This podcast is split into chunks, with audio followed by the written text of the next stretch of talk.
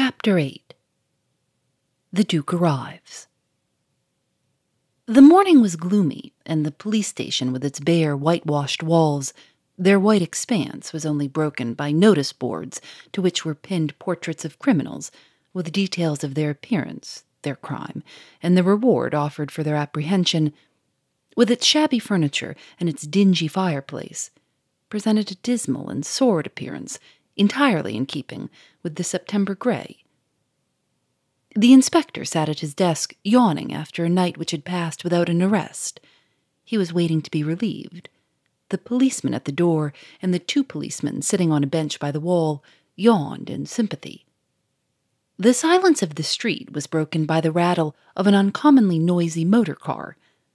It stopped before the door of the police station, and the eyes of the inspector and his men turned idly expectant, to the door of the office. It opened, and a young man in motor coat and cap stood on the threshold.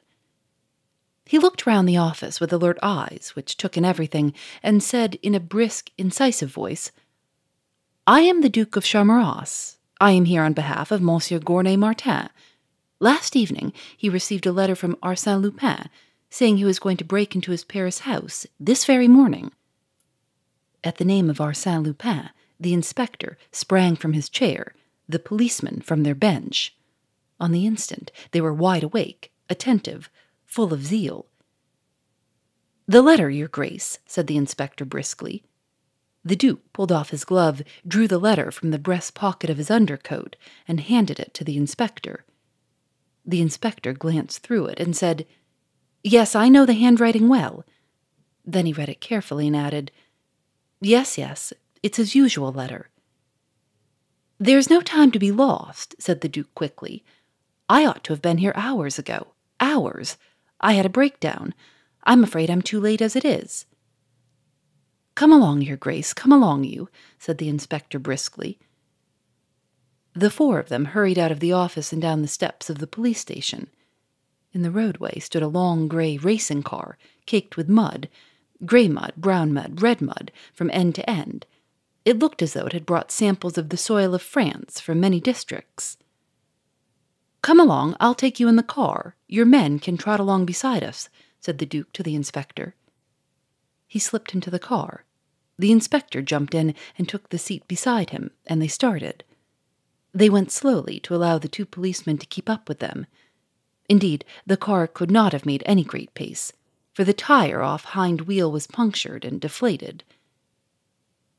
In three minutes they came to the Gournay Martin house, a wide fronted mass of undistinguished masonry in an undistinguished row of exactly the same pattern. There were no signs that anyone was living in it. Blinds were drawn, shutters were up over all the windows, upper and lower. No smoke came from any of its chimneys, though indeed it was full early for that. Pulling a bunch of keys from his pocket, the Duke ran up the steps. The inspector followed him.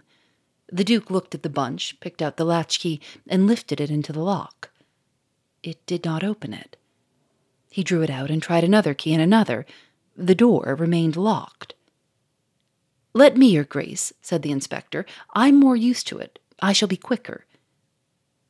The Duke handed the keys to him, and one after another the inspector fitted them into the lock. It was useless. None of them opened the door.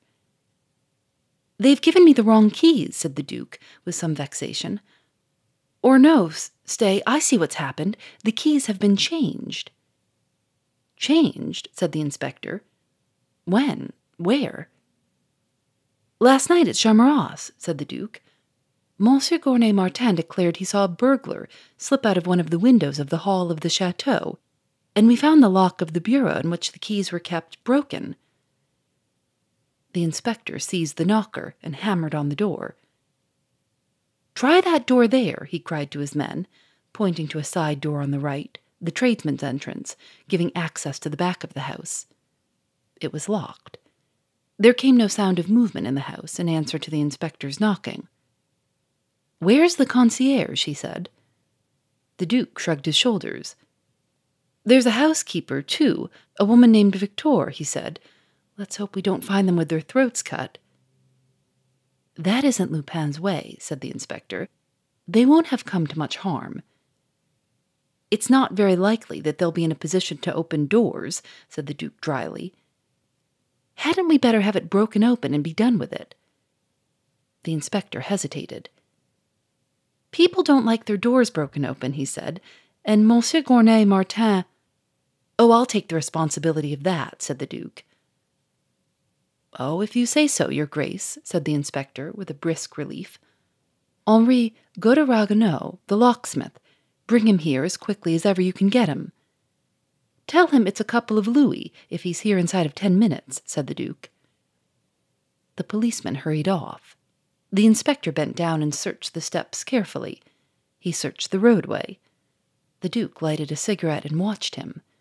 The house of the millionaire stood next but one to the corner of a street which ran at right angles to the one in which it stood, and the corner house was empty. The inspector searched the road. Then he went round the corner. The other policeman went along the road, searching the opposite direction. The Duke leant against the door and smoked on patiently.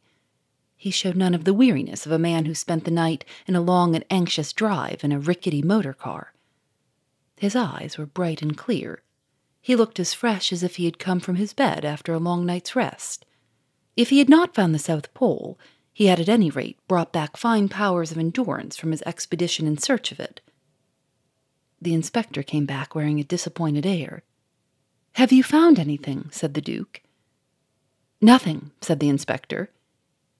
He came up the steps and hammered again on the door. No one answered his knock.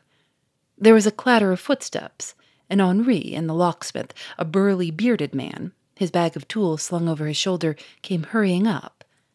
He was not long getting to work, but it was not an easy job. The lock was strong. At the end of five minutes, he said that he might spend an hour struggling with the lock itself. Should he cut away a piece of the door round it? Cut away, said the Duke. The locksmith changed his tools, and in less than three minutes he had cut away a square piece from the door, a square in which the lock was fixed, and taken it away. The door opened. The inspector drew his revolver and entered the house. The Duke followed him. The policemen drew their revolvers and followed the Duke. The big hall was but dimly lighted. One of the policemen quickly threw back the shutters of the windows and let in the light. The hall was empty the furniture in perfect order. There were no signs of burglary there. The concierge, said the inspector, and his men hurried through the little door on the right, which opened into the concierge's rooms. In half a minute, one of them came out and said, Gagged and bound, and his wife too. But the rooms which were to be plundered are upstairs, said the Duke. The big drawing rooms on the first floor. Come on, we may be just in time. The scoundrels may not yet have got away. He ran quickly up the stairs, followed by the inspector, and hurried along the corridor to the door of the big drawing room. He threw it open and stopped dead on the threshold. He had arrived too late. The room was in disorder. Chairs were overturned. There were empty spaces on the wall where the finest pictures of the millionaire had been hung. The window facing the door was wide open. The shutters were broken. One of them was hanging crookedly from only its bottom hinge. The top of a ladder rose above the window sill, and beside it, astraddle the sill, was an empire card table, half inside the room, half out. On the hearth rug, before a large tapestry fire screen, which masked the wide fireplace, built in imitation of the big, wide fireplaces of our ancestors, and rose to the level of the chimney piece, a magnificent chimney piece in carved oak, were some chairs tied together ready to be removed. The Duke and the inspector ran to the window and looked down into the garden. It was empty. At the further end of it, on the other side of its wall, rose the scaffolding of a house a building. The burglars had found every convenience to their hand a strong ladder, an egress through the door in the garden wall, and then through the gap formed by the house in process of erection, which had rendered them independent of the narrow passage between the walls of the gardens, which debouched into a side street on the right. The Duke turned from the window, glanced at the wall opposite, then, as if something had caught his eye, and went quickly to it. Look here, he said, and he pointed to the middle of one of the empty spaces in which a picture had hung. There, written neatly in blue chalk, were the words Arsène Lupin. This is a job for Guerchard, said the inspector, but I had better get an examining magistrate to take the matter in hand first, and he ran to the telephone. The Duke opened the folding doors which led into the second drawing room. The shutters of the windows were open, and it was plain that Arsène Lupin had plundered it also of everything that had struck his fancy. In the gaps between the pictures on the walls was again the signature Arsène Lupin. The inspector was shouting impatiently into the telephone, bidding a servant wake her master instantly. He did not leave the telephone till he was sure that she had done so, that her master was actually awake and had been informed of the crime. The Duke sat down in an easy chair and waited for him. When he had finished telephoning, the inspector began to search the two rooms for traces of the burglars. He found nothing, not even a finger mark. When he had gone through the two rooms, he said, The next thing to do is to find the housekeeper. She may be sleeping still. She may not even have heard the noise of the burglars. I find all this extremely interesting, said the Duke, and he followed the inspector out of the room. The inspector called up the two policemen who had been freeing the concierge and going through the rooms on the ground floor. They did not then examine any more of the rooms on the first floor to discover if they also had been plundered. They went straight up to the top of the house, the servants' quarters. The inspector called Victor, Victor, two or three times, but there was no answer. They opened the door of room after room and looked in, the inspector taking the rooms on the right, the policeman the rooms on the left. Here we are, said one of the policemen. This room's been recently occupied. They looked in and saw that the bed was unmade. Plainly, Victor had slept in it. Where can she be? said the Duke. Be, said the inspector. I expect she's with the burglars, an accomplice. I gather that Monsieur Gournay Martin had the greatest confidence in her, said the Duke. He'll have less now, said the inspector dryly.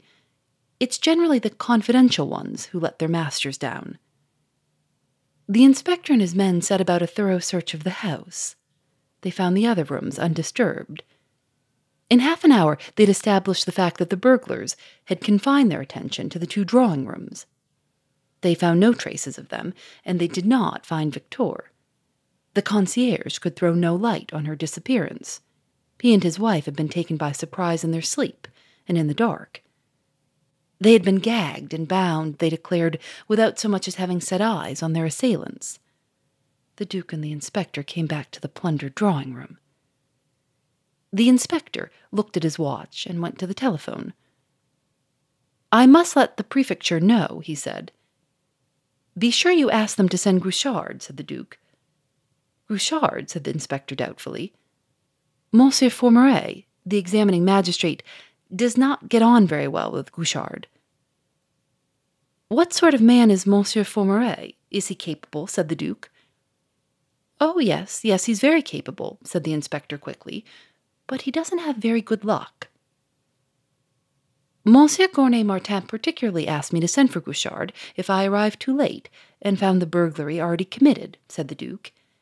It seems that there is war to the knife between Guerchard and this Arsène Lupin. In that case, Guerchard will leave no stone unturned to catch the rascal and recover the stolen treasures. Monsieur Gournay Martin felt that Guerchard was the man for this piece of work very strongly indeed. Very good, Your Grace, said the inspector, and he rang up the prefecture of police. The Duke heard him report the crime and asked that Guerchard should be sent. The official in charge at the moment seemed to make some demur. The Duke sprang to his feet and said in an anxious tone, Perhaps I'd better speak to him myself. He took his place at the telephone and said, I am the Duke of Charmerace. Monsieur Gournay Martin begged me to secure the services of Monsieur Guerchard. He laid the greatest stress on my securing them, if on reaching Paris I found that the crime had already been committed. The official at the other end of the line hesitated. He did not refuse on the instant, as he had refused the inspector. It may be that he reflected that Monsieur Gournay Martin was a millionaire and a man of influence, that the Duke of Charmerace was a duke, that he, at any rate, had nothing whatever to gain by running counter to their wishes. He said that Chief Inspector Guerchard was not at the prefecture, that he was off duty, that he would send down two detectives who were on duty at once and summon Chief Inspector Guerchard with all speed. The Duke thanked him and rang off. That's all right, he said cheerfully, turning to the inspector. What time will Monsieur Formery be here? Well, I don't expect him for another hour, said the inspector. He won't come till he's had his breakfast. He always makes a good breakfast before setting out on an inquiry, lest he shouldn't find time to make one after he's begun it. Breakfast. Breakfast. That's a great idea, said the Duke. Now you come to remind me, I'm absolutely famished. I got some supper on my way late last night, but I've had nothing since. I suppose nothing interesting will happen till Monsieur Faumarez comes, and I may as well get some food. But I don't want to leave the house. I think I'll see what the concierge can do for me. So saying, he went downstairs and interviewed the concierge. The concierge seemed to be still doubtful whether he was standing on his head or his heels, but he undertook to supply the needs of the Duke. The Duke gave him a louis, and he hurried off to get food from a restaurant. The Duke went upstairs to the bathroom and refreshed himself with a cold bath. By the time he had bathed and dressed, the concierge had a meal ready for him in the dining room. He ate it with the heartiest appetite. Then he sent out for a barber and was shaved. He then repaired to the pillaged drawing room, disposed himself in the most restful attitude on a sofa, and lighted an excellent cigar. In the middle of it, the inspector came to him. He was not wearing a very cheerful air, and he told the Duke that he had found no clue to the perpetrators of the crime, though Monsieur Doucet and Monsieur Bonavent, the detectives from the prefecture of police, had joined him in the search. The Duke was condoling with him on this failure when they heard a knocking at the front door, and then voices on the stairs. Ah, here is Monsieur Formery, said the inspector cheerfully. Now we can get on. Phoebe Reads a Mystery is recorded in the studios of North Carolina Public Radio, WUNC.